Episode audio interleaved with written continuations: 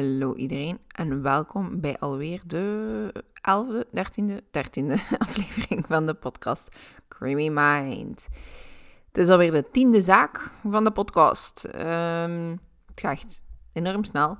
Zeker uh, met de twee afleveringen per week. Maar ik vind het wel tof. Um, zo kunnen we heel veel zaken doen. Um, vandaag uh, gaan we babbelen over een Australische seriemoordenaar. Ivan Malat. Dat was ook een van de moorden, allee, een van de daders die in mijn post stonden op Instagram. En dat was er ook wel uh, ja, de meeste stemmen van. Ik denk dat het 100% was van de stemmen. Dus het was de ene die jullie wel interessant leek. Um, we gaan het weer op de normale manier doen. Ik ga weer vertellen wie dat de slachtoffers zijn. Um, opnieuw, er is niet zoveel info over alle over alle eh, slachtoffers. Maar ik heb mijn best gedaan voor zoveel mogelijk te vinden. En daarna gaan we een beetje in het verhaal duiken. Dus wie, ja, wie komt er hier allemaal in voor? Je hebt uh, Joanne Walters. Ze is geboren op 26 januari in 1970. Ze woonde in Mestec, Wales, in het Verenigd Koninkrijk. Ze was uh, 22 jaar op het moment dat de feiten gebeurden. Uh, dan heb je ook nog Carolyn Clark. Uh, ze was geboren op 10 augustus 1970. Zij woont in Hasselmeer. Hasselmeer? Hasselmeer. Engeland. Uh, ook in het Verenigd Koninkrijk. Ja, Engeland. in het Verenigd Koninkrijk. Um, zij was 21 jaar op het moment van de feiten. Dan had je ook nog James Gibson. Hij was 19. en even, sommigen kennen hem, kennen hem misschien uh, van een veroordeeld moordenaar, uh, die nu ondertussen wel uh, vrijgekomen is, omdat ze geloven dat hij toch onschuldig is in 2019. Maar dus dat was hem niet. deze man was Australisch. Dan heb je ook nog Deborah Everest, 19 jaar. Ze was ook een Australische. Sim Simone Sch? Oh, ik vind het altijd zo erg als ik ze niet goed kan uitspreken. Schmiddel, ja. Geboren op 8 juni 1969. Het komt van Duitsland. Dan heb je Gabe, ik spreek het lekker op zijn Engels uit altijd. Gaber, Kurtz, Nuggebor. Geboren 1970. Uh, komt van Duitsland en hij was 21 jaar op het moment van de feiten. Anja Suzanne Hapschiet. Geboren 1970, 1971. Kan het, het is een van de twee waar dat je ook kijkt. Zoals ongeveer 20 jaar. Uh, en dan heb je ook nog Ivan Malat. Die heel duidelijk de dader bleek te zijn van uh, heel het affaire. Uh, wat is er nu specifiek gebeurd? We gaan beginnen met de vermissingen. Um, dus in ja, 19, eind 1980, begin 1990 ver, er heel veel mensen in, in Amerika. In Australië. Uh, en dan gaan we moeten beginnen met het verhaal van Deborah en James. Um, dat waren twee jonge backpackers. Ze waren zelf ook Australisch, zoals ik daarnet al had gezegd. Uh, wat dat toch wel een beetje in hun voordeel speelde. Uh, dus ze trokken door Australië, maar ze konden wel steeds beroep doen op familie of vrienden. Als er iets mis was of als ze iets nodig hadden en dergelijke. Ze beheersten de taal natuurlijk ook perfect, want ja, ze waren vandaar. En dat was in zijn algemeen al een groot voordeel. James was dus een beetje het hippie-type. Hij had heel lang blond haar. En Deborah uh, was ja, een prachtige dame met lang bruin haar. Ze had ook een glimlach blijkbaar die de ruimte deed opbeuren waar dat ze ook was. En op 9 december 1989 uh, zijn ze samen op pad gegaan naar een Conservation Festival. Dat is een soort festival blijkbaar die meerdere dagen duurt, die zo gefocust is op de natuur en dergelijke. Dat was Christ interessant als je het wil weten. Conservation Festival, moet maar een keer opzoeken. Um, backpackers zijn en ook in de jaren 90, ja, dat was de gewente van uh, al liftend naar bepaalde, allee, door het land te trekken. En dat deden ze dan ook. Um, maar jammer genoeg was dat dan ook het laatste wat dat de mensen van hen gezien hebben. Dat was de laatste dat ze in leven gezien werden. Uh, en ze lijken gewoon plots te verdwijnen. Sommige bronnen zeggen wel dat pas vanaf 30 december is dat ze vermist werden. Maar dus het was niet, niet zo heel duidelijk of dat al 9 december of 30 december. Een beetje door.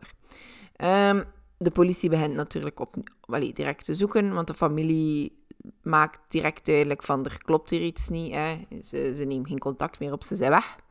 En uh, iets later vinden ze dan ook het eerste ding dat in ja, de richting van wat er met hen gebeurd is. Um, en uh, ja, ze vonden de camera van James naast de snelweg in Noord-Sydney. Het lijkt alsof dat hij ja, uit de rijdende auto werd gegooid. Dat niet daar geplaatst was, maar echt gewoon de auto uit. En uh, op 13 maart 1990 wordt er opnieuw iets gevonden. Het is opnieuw van James en dat blijkt zijn rugzak te zijn. Dat werd gevonden in Galston Gorge. Dat is een wandelpad nabij een bos. Dat ligt ook in Sydney. Daarna verschuift ons verhaal naar het verhaal van Paul Onions. Uh, dit verhaal blijkt later ook een echt een dealbreaker te zijn. Uh, dat ga je later ook wel nog horen. Uh, Paul kwam vanuit, van Engeland. Hij is naar Australië gaan ook om rond te reizen. En op 25 januari 1990 vertrekt hij heel vroeg om ja, op pad te gaan. En hij belandde al heel snel op Hume Highway. Hij had enkel een klein rugzakje mee met een Walkman en een camera en een aantal kleren en zo. Ja, de basic stuff. Hij probeert mensen tegen te houden op de snelweg, uh, want de, de zon brandde zo neig ook. Um, want in januari is het voor ons winter, maar zoals velen weten, in Australië is daar putje zomer. Dus ja, het was heel warm en hij was on, weinig bedekt. Dus het brandde echt wel. Um, maar hij had niet veel geluk. En op een gegeven moment wil hij het ook opgeven en teruggaan naar waar dat hij kwam. Maar uh, op dat moment stopt er een man met een auto. Um, ik kreeg de met van, uh, met van die man, oké, een rit van die man. Um, en hij zei dat zijn naam Bill was. Paul zegt later ook dat het heel hard opviel hoe groot en hoe gespierd dat de man was. Maar blijkbaar had hij ook een vrij speciale snor. Um, maar hij lijkt wel een vriendelijke man. Hij praat ook een beetje, een beetje small talk. Maar hoe dat is en waar dat hij naartoe gaat, waar dat hij komt en zo. Ja, van alles en nog wat. Het is maar na een, een uurtje rijden of zo dat Bill zijn manier van doen een beetje verandert. Het wordt wat vreemd en de sfeer is eigenlijk niet meer zo, niet meer zo tof, niet meer zo onschuldig als in het begin. En op een gegeven moment stopt hij dan ook langs de kant van de weg. En hij zegt dat hij iets uit, ik denk dat zijn koffer is of zo wil halen. Um, en op dat moment denkt Paul van oké, ik ga ook even uitstappen. Ik ga mijn benen was strekken, want uiteindelijk, we zitten hier al meer of een uur in een auto. Maar Bill zegt al heel snel dat hij in de auto moet blijven zitten. Hij is een beetje ja, freaked out. Hè. Hij uh, stapt terug in.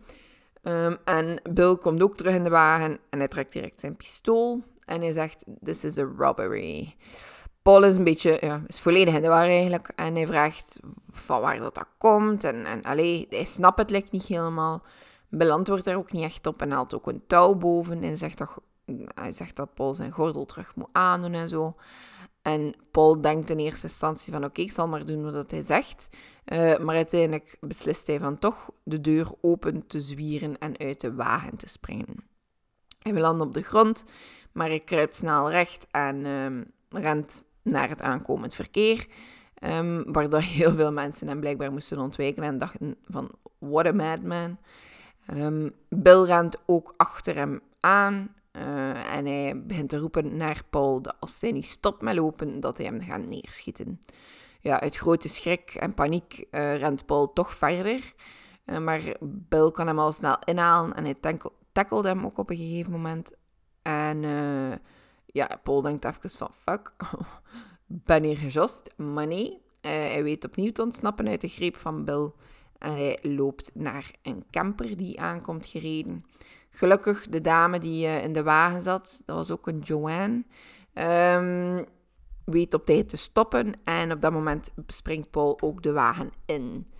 Um, hij zegt direct van ja, je moet direct, direct wegrijden. Er is hier een achter mij aan het lopen met geweer en hij wil mij vermoorden de dame had haar vier kinderen in de camper zitten en had eigenlijk zoiets van, wat de fuck komt jij hier doen? Ga ik eruit met een auto? Maar op het moment dat ze zijn gezicht ziet, ziet ze dat hij echt wel doodsangsten aan het uitstralen is. En uh, ze laat hem in een auto, ze rijdt door en ze rijdt direct naar een uh, politie... Uh, een politie... Ik ben de naam nu echt kwijt. naar de politie, ik het zo zeggen.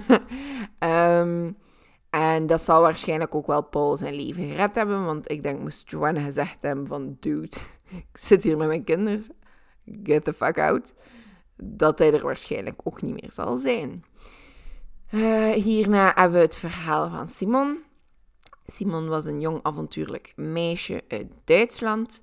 Haar vrienden en familie noemden haar Simmy en ze werd het laatst gezien in Liverpool, Sydney. Dat is een, eh, een stadje ten westen van Sydney. Uh, ze was aan het liften richting het zuiden. Uh, en ze was ook al een ervaren reiziger. Ze, ze reisde heel vaak. Um, en heeft de wereld, allee, heel veel van de wereld dan ook al gezien op jonge leeftijd. Maar dat was een van haar laatste reizen. En ze werd het laatst gezien op 21 januari 1991. Ze werd dan ook gezien op een stuk baan tussen Liverpool en Goldburn. Uh, ze was daar aan het liften om naar Melbourne te geraken. Later werden haar bril en ook campingmateriaal dat ze mee had voor tussendoor uh, werden gevonden in een struikje dicht bij Wankata, Victoria. Dat is ook een stukje van Australië. Hierna hebben we dan ook nog twee andere Duitse toeristen, Gaber en Anja. Zij werden het laatst gezien op 26 december 1991.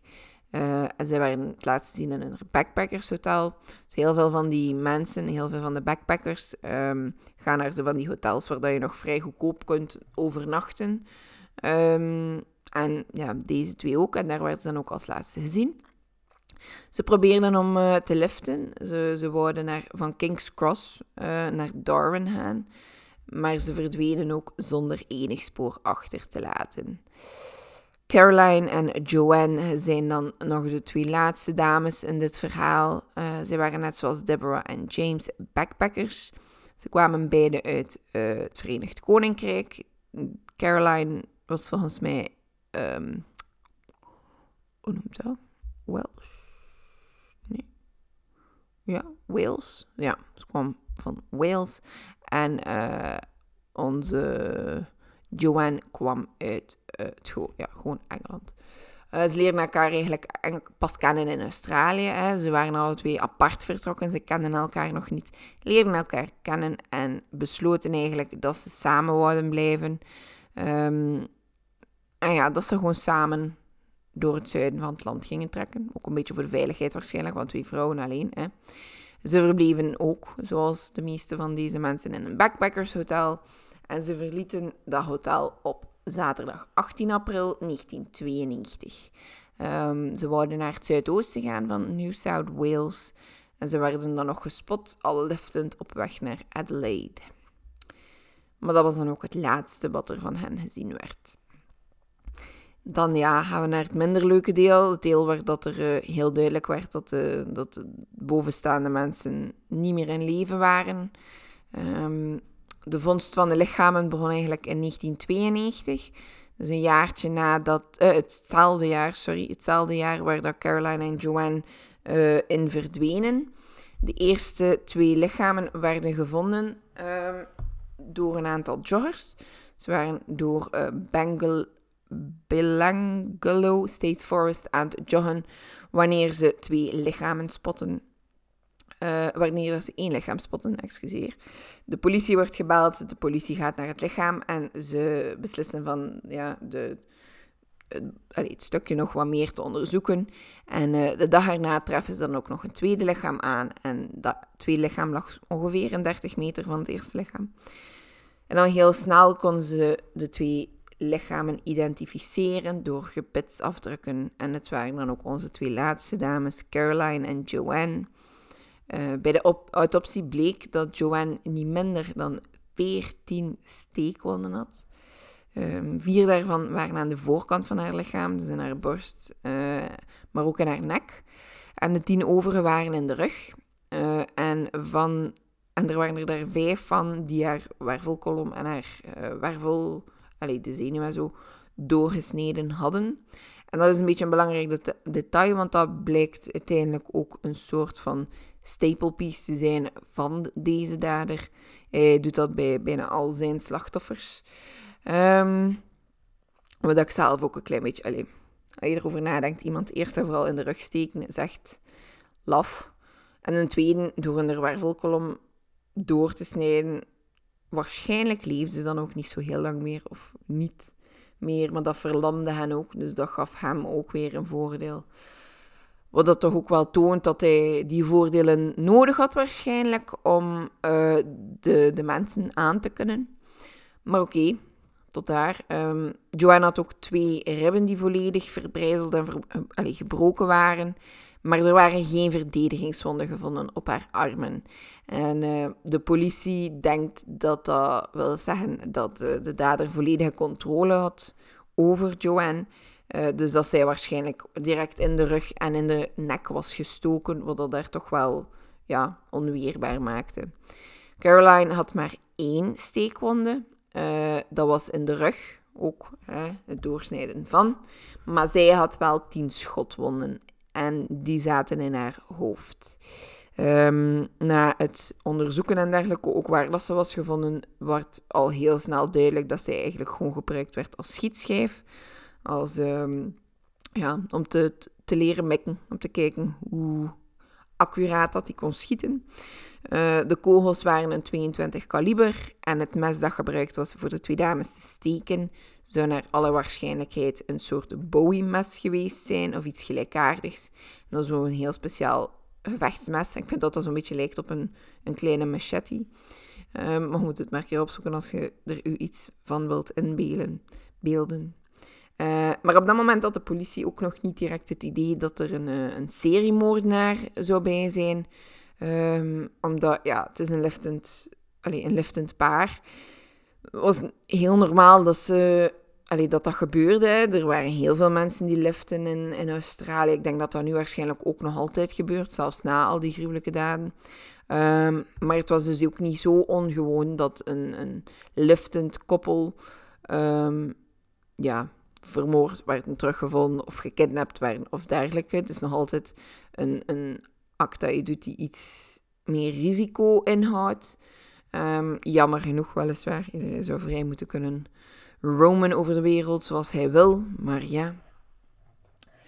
Dus ja, uh, lichaam uh, eh, 1 en 2 is al gevonden. En uh, niet veel later, ongeveer een jaartje later, in oktober van 93, worden op een aantal meter opnieuw twee lichamen gevonden. Nu ja, lichamen, het waren al niet echt lichamen meer. Um, er was een man hout aan het sprokkelen in het bos en die vond plots beenderen. Het was dus echt opnieuw in Bang Belangolo State Forest. Echt niet zo, allez, dat ligt niet zo ver van Sydney, van New South Wales, waar dat velen van hen naartoe gingen, of toch in de gebuurte. En ze waren ook echt niet zo heel ver uh, te liggen van waar dat, um, Caroline en Joanne gevonden waren. Uiteindelijk ook na het onderzoeken bleken dat de lichamen van James en Deborah te zijn. Uh, James zijn skelet, of ja, zijn beenderen, uh, lagen in een futale pose, dus echt met de knieën opgehoffen en dergelijke. Um, en hij was achtmaal gestoken. Um, opnieuw, heel veel van die wonden waren in de rug. Ook zijn um, ruggengraat en zijn zenuwen en zo waren doorgesneden. Opnieuw een heel laffe daad. Um, en uh, ook zijn hart en longen zouden geraakt zijn door de vele steken. Deborah werd letterlijk afgeranseld. Um, het was echt gruwelijk. Um, haar schedel was gebarsten op twee plaatsen. Ze had een gebroken kaak.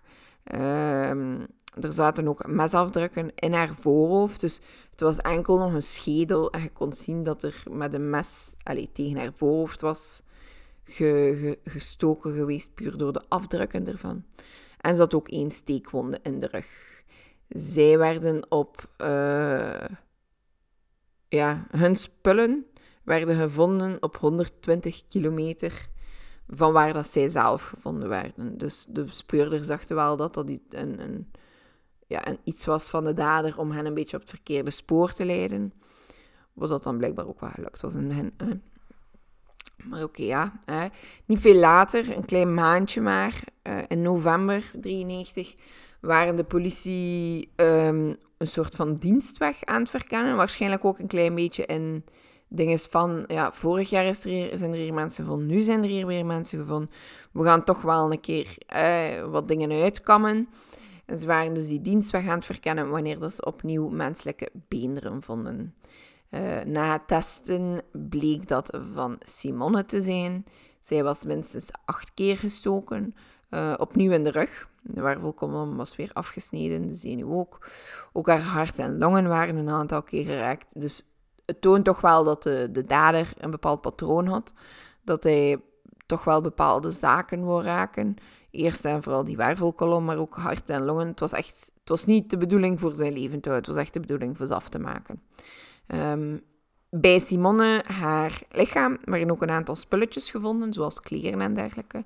Uh, en voor de zekerheid zijn de, is de politie die ook beginnen testen. Want ja, met al die lichaam, je kunt niet zeker genoeg zijn. Hè. Misschien ligt er hier niet zo heel ver van nog iemand met wie dat Simone bijvoorbeeld samen op pad was.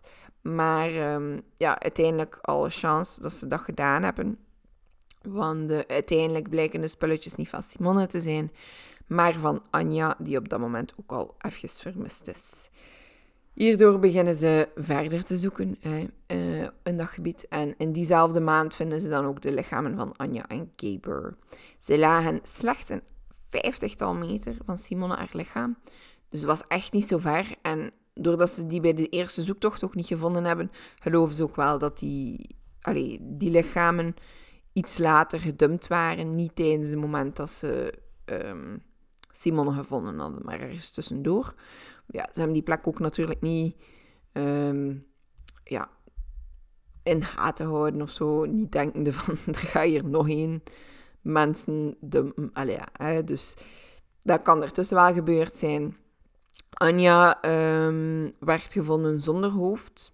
Ze was uh, onthoofd en haar hoofd lag ook niet bij haar, ook niet in de buurt. Er werd ook enorm veel en enorm lang gezocht, maar er is nooit, uh, allee, haar hoofd is nooit gevonden geweest. Um, het leek alsof dat hoofd, allee, je kunt dat zien aan, de af, allee, aan de markeringen aan de nek, leek het door een machete afgesneden geweest te zijn. Uh, en daarnaast Gaber was ook nog gewurgd, maar ook gestoken in de borst en rug, zoals de andere slachtoffers. Hij had ook het, het uh, kenteken van de moordenaar, een mestik in de rug, die de wervelkolom doormidden sneed. En uh, volgens sommige bronnen zou Gaber ook zes schotwonden hebben gehad in zijn hoofd. Maar andere bronnen zeggen dat dat niet zo was, dat hij geen enkele, um, ja, geen enkel letsel had aan het hoofd. Wat ik dan wel raar vind. Eh, de ene zegt nee, dat is helemaal niks. En de andere zegt ja, dat is schotwonden.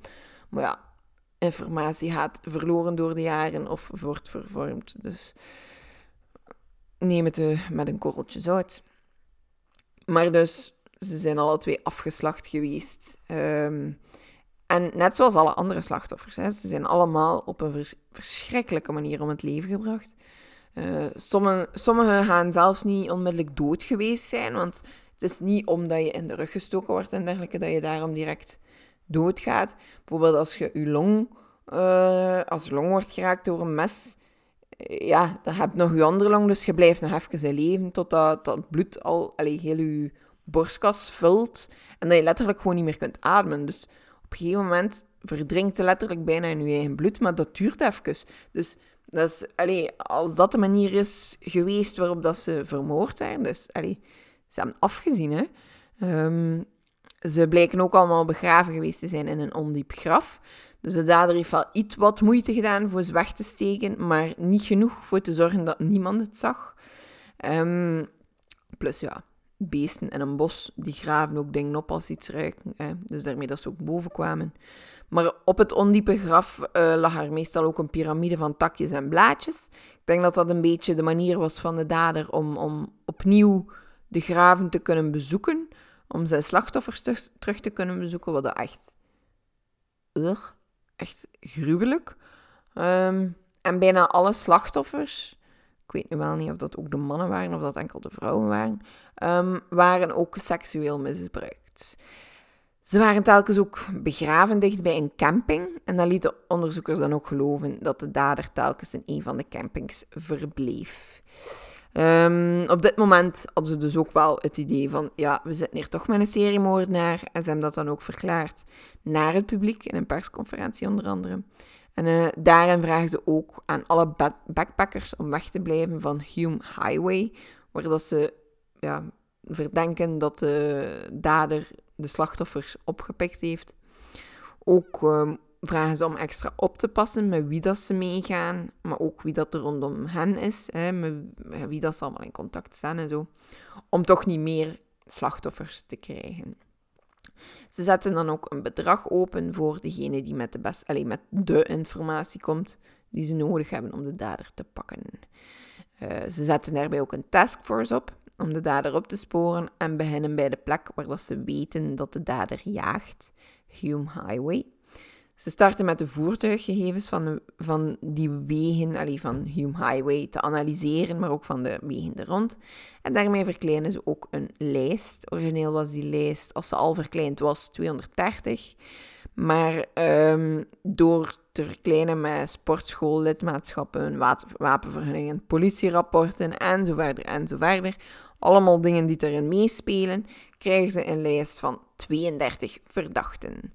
En bij die 32 verdachten ja, beginnen ze toch alles een beetje op een rijtje te zetten en een keer te kijken van ja, wie past er hier eigenlijk in het plaatje. Um, het eerste wat ze zien is ja, de, de slachtoffers die beschoten werden, waren allemaal door een Ruger 22 kaliber uh, te, geweest zijn. En dat was een wapen die eigenlijk niet zoveel voorkomt in Australië. Het zijn dus ook niet zo heel veel mensen die dat hebben. Hume Highway heeft daarnaast ook uh, al heel veel erge verhalen uh, teweeggebracht. Um, waaronder veel vrouwen die gerapporteerd worden dat ze aangevallen worden, uh, ook seksueel. Um, terwijl dat ze aan het liften zijn op de snelweg. Um, en twee dames die een ja, die, die aangerand werden tijdens het liften, zijn naar de politie ook gestapt dan. En zij toonden één man aan en dat was Ivan Millet. Hij zou eigenlijk ook veroordeeld worden, maar hij is gevlucht naar Nieuw-Zeeland, dus dat ging op die moment niet. Uiteindelijk is hij dan terug naar Australië gekomen en dan is hij ook wel, allez, heeft hij ook wel, denk ik, zijn straf gehad, volgens mij. Um, maar dat vond ik niet zo terug. Um, er was ook een vrouw die baalde naar de politie. Uh, zij zei dat ze in naam van haar vriend baalde, want dat hij aandacht wil trekken naar Ivan Millet uh, op vlak van zijn liefde voor wapens, omdat ze gehoord hadden dat het wapen die gebruikt werd eigenlijk vrij zeldzaam was, bedachten ze van, hmm, tja, Ivan Millet heeft eigenlijk wel heel veel wapens en heeft een grote liefde voor wapens, dus het zou ons niet verwonderen moest hij zo een hebben. Daarnaast, ja, Paul Onions, zijn verhaal, kwam ook ehm, naar boven op dat moment. Hij had dus wel een politierapport ingevuld, maar dat was kwijtgespeeld blijkbaar. Um, hij had uh, de politie gebeld op 13 november 1993, dus kort nadat de laatste lichamen ook gevonden waren, om zijn verhaal eigenlijk te doen. Um, en te vertellen dat hij ook aangevallen is geweest door een man. uiteindelijk vliegen ze hem ook naar uh, Australië of naar de plaats, want ik dacht gelezen hebben dat hij daar dan is gaan wonen of zo. Um, maar ja, ze zorgen dat hij bij hen is. En, en, dat gebeurt op 13 april 1994. Um, ehm, en ze vragen hem voor naar foto's te kijken van mannen, om te kijken of dat zijn aanvaller ertussen zit. Aangezien dat er al bepaalde dames waren die Ivan Millet al aangeduid als hun mishandelaar, staken ze zijn foto er ook tussen. Um, en uiteindelijk wijst Paul hem dan ook Op 26 februari 1994, klein stukje terug dus, um, begint de politie ook aan zijn huis te patrouilleren. Ze ondervinden daarbij bijvoorbeeld dat hij zijn zilverkleurige Nissan, waar dat hij heel lang mee reed, dat hij die eigenlijk verkocht heeft kort nadat de eerste lichamen van Joanne en Caroline gevonden werden. Ze hadden op dat moment eigenlijk geen rechtstreeks bewijs, alleen maar verklaringen van mensen en ja, toevalligheden. Um, en ze zoeken dan ook zijn broer op voor meer informatie. Hij haalt een verhaal op van twee vrouwen die zouden ontvoerd geweest zijn of zoiets dergelijke. En hij zegt uiteindelijk ook van ja, ik ga niet voor mijn broer allee, in de bres, in de, in de springen. Ja. Allee, hij zou zijn broer ook wel vermoorden als hij uitvindt dat hij effectief de dader is. Is dat niet voor zijn broer. Um, en twintig na, maanden na het vinden van het, eerste, allee, het laatste lichaam geloven ze dan uiteindelijk ook genoeg bewijzen gevonden te hebben. Op 22 mei 1994, 93, 94, wordt hij dan ook opgepakt. Um, het was 20 maanden na het vinden van de eerste lichamen, denk ik. Beetje in war. Um, dus ja, hij wordt gearresteerd op 22 mei. Uh, origineel voor de overval en de wapengerelateerde zaken bij Pauls zaak. Um, ze beginnen ook zijn huis te doorzoeken en vinden daar onder andere het wapen Ruger 22 kaliber. Ook daarnaast vinden ze andere pistolen. Er werden echt een heleboel pistolen gevonden en, en geweren en zo. Uh, en daarnaast ook verschillende soorten messen, waaronder een Bowie-mes. Remember, uh, het slachtoffer die gevonden was zonder hoofd. Ik denk, was het Anja? Ik denk dat het Anja was. Um, en dan bleken dus echt allemaal dingen te zijn hè, die, die met de moord gerelateerd te, uh, zijn. Naast die zaken vinden ze ook allerlei andere dingen. En waaronder spullen van slachtoffers, zoals camera's, campingspullen, uh, slaapzakken, tenten, allee, alles, van alles en nog wat. Ook geld, maar van vreemde origine bedoel ik daarmee van geld vanuit Engeland bijvoorbeeld, of vanuit Duitsland. Geen Australisch geld. Wat dat ook wel raar vind, aangezien dat er die zaak niet geweest is. Um, daarnaast wordt ook het huis van zijn moeder uh, doorzocht. Uh, zijn vijf, vier, vijf, vier, vier broers leven daar ook. Um, en er waren er ook verschillende wapens gevonden, een 24-tal. En uh, 250 kilo munitie. Dus kogels en dergelijke. 250 kilo. Damn. Um, en er werden ook nog uh, extra spulletjes gevonden die ook uiteindelijk van slachtoffers bleken te zijn. Dus hij, hij stokkeerde dat niet alleen maar bij zijn thuis, maar ook bij zijn mama thuis. En bij de originele zoektocht van zijn eigen huis beweert um, Ivan dan ook dat hij geen wapens heeft. Want ze vonden op een gegeven moment een kogel in een kamer. Ze vroegen hem van ja, heb je wapens? En hij zei van niet. Ze vonden ook een postkaartje bij hem. Um, en op dat postkaartje bleek van een vriend te zijn, zei hij. En hij werd erop aangesproken met Bill. De politie vroeg erop, ja, in, in dinges van Paul zijn case, zijn case, zijn zaak. Um, van ja, wordt hij ook Bill genoemd? Misschien hij wimpelde af van, eh, nee, nee, nee, dat zal verkeerd geweest zijn. Maar dus allemaal zaken die echt wel in zijn richting wijzen, uh, als dader zijnde. En op 24 oktober begint dan ook zijn rechtszaak. Uh, hij heeft uiteindelijk geen plea deal gepakt. Uh, hij heeft onschuldig gepleit. En hij heeft dan ook een, een, ja, blijkbaar een vrij goede advocaat uiteindelijk die hem dan steunt. Maar de rechtszaak gaat dan uiteindelijk niet alleen maar over de zaak van Paul Onions, waarvoor dat hij origineel gearresteerd was. Maar ze besluiten hem ook um, daarbij officieel te verdenken van de moorden op de zeven backpackers. Na maar liefst 18 weken van mensen die getuigen en bewijzen die worden getoond en dergelijke, wordt hij uiteindelijk schuldig bevonden door de jury voor alle zaken. Uh, hij zelf heeft in juli uiteindelijk in, die rechtszaak ook nog getuigd om zijn onschuld te proberen bewijzen. Maar dat was uiteindelijk ja, voor niets. Um, de jury geloofde hem niet. Uh, uiteindelijk krijgt hij ook voor elke moord een levenslange gevangenisstraf. Dus dat komt op zeven levenslange straffen zonder de kans op vervroegd vrij te komen. En voor de feiten bij Paul Onions, dus voor uh, een overval, kidnapping en uh, wapenbezit of zoiets, krijgt hij telkens zes, zes jaar straf. En dat wordt uiteindelijk, denk ik, 18 jaar over de jaren heen wordt hij dan natuurlijk ook wel verdacht van veel meer moorden. En, of ja, wordt hij verdacht van iets te maken hebben met verschillende vermissingen die um, de kop opsteken. Um, ik ga vlug een keer kijken. Ik ben dat vergeten in mijn notities zetten.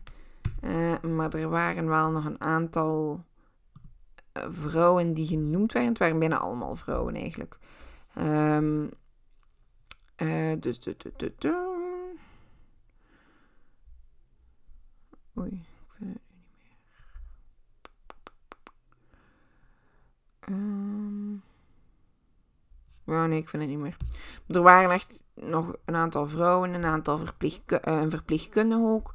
Wel heel veel backpackers. Die. Um, ah, hier zal het tussen staan. Ja, other developments.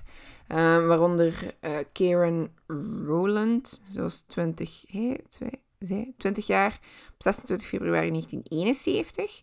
Zij, die persoon werd ook doodgevonden in uh, Fairbairn Pine Plantation in 71. Dus hij zou volgens hen ook vroeger begonnen zijn met moorden. Daarnaast ook Peter Ledger, een man die 18 was, uh, in 87 vermist geraakt. In Genolan State Forest gevonden in 88.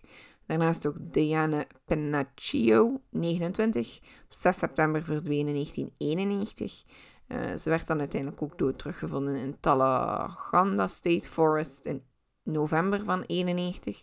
Dus ook tijdens de periode dat de andere lichamen begonnen op te duiken. Um, dus er waren echt wel heel veel mensen waarvan dat ze dachten dat hij, dat hij ze vermoord had of dat hij iets te maken had met een vermissing.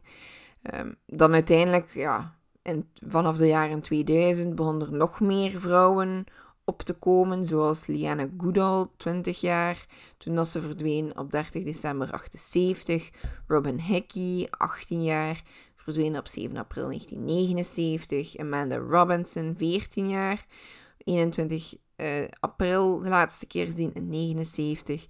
En ja, zo ook heel veel cold cases, zoals Gordana Kotev, Kotevski, in 94 verdwenen. Um, en Melet werkte ook in de regio van de, van de moordzaken en zo. Maar ja, er was gewoon geen bewijs dat hij ook effectief iets gedaan had.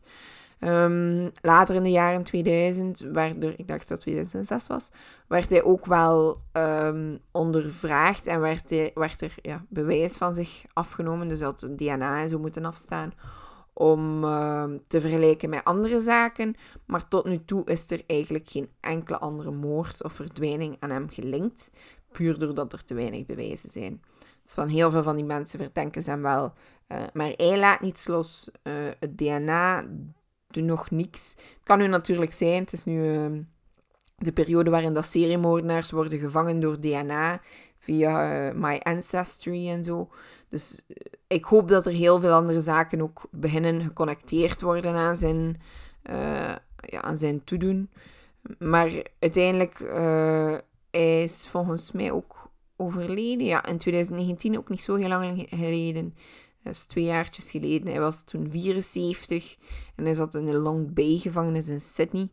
Het was dus ook, hij zat ook in een speciale unit uh, met maximo, maximo, maximale beveiliging.